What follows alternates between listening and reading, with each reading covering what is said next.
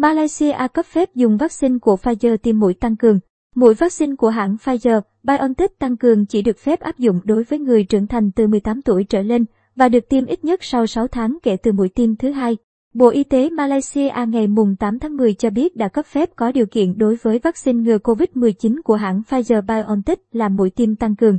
Mũi vaccine của hãng Pfizer-BioNTech tăng cường chỉ được phép áp dụng đối với người trưởng thành từ 18 tuổi trở lên và được tiêm ít nhất sau 6 tháng kể từ mũi tiêm thứ hai.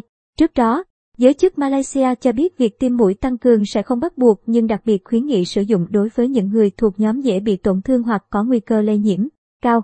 Việc kết hợp các loại vaccine khác nhau cũng sẽ được phép áp dụng với mũi tiêm tăng cường.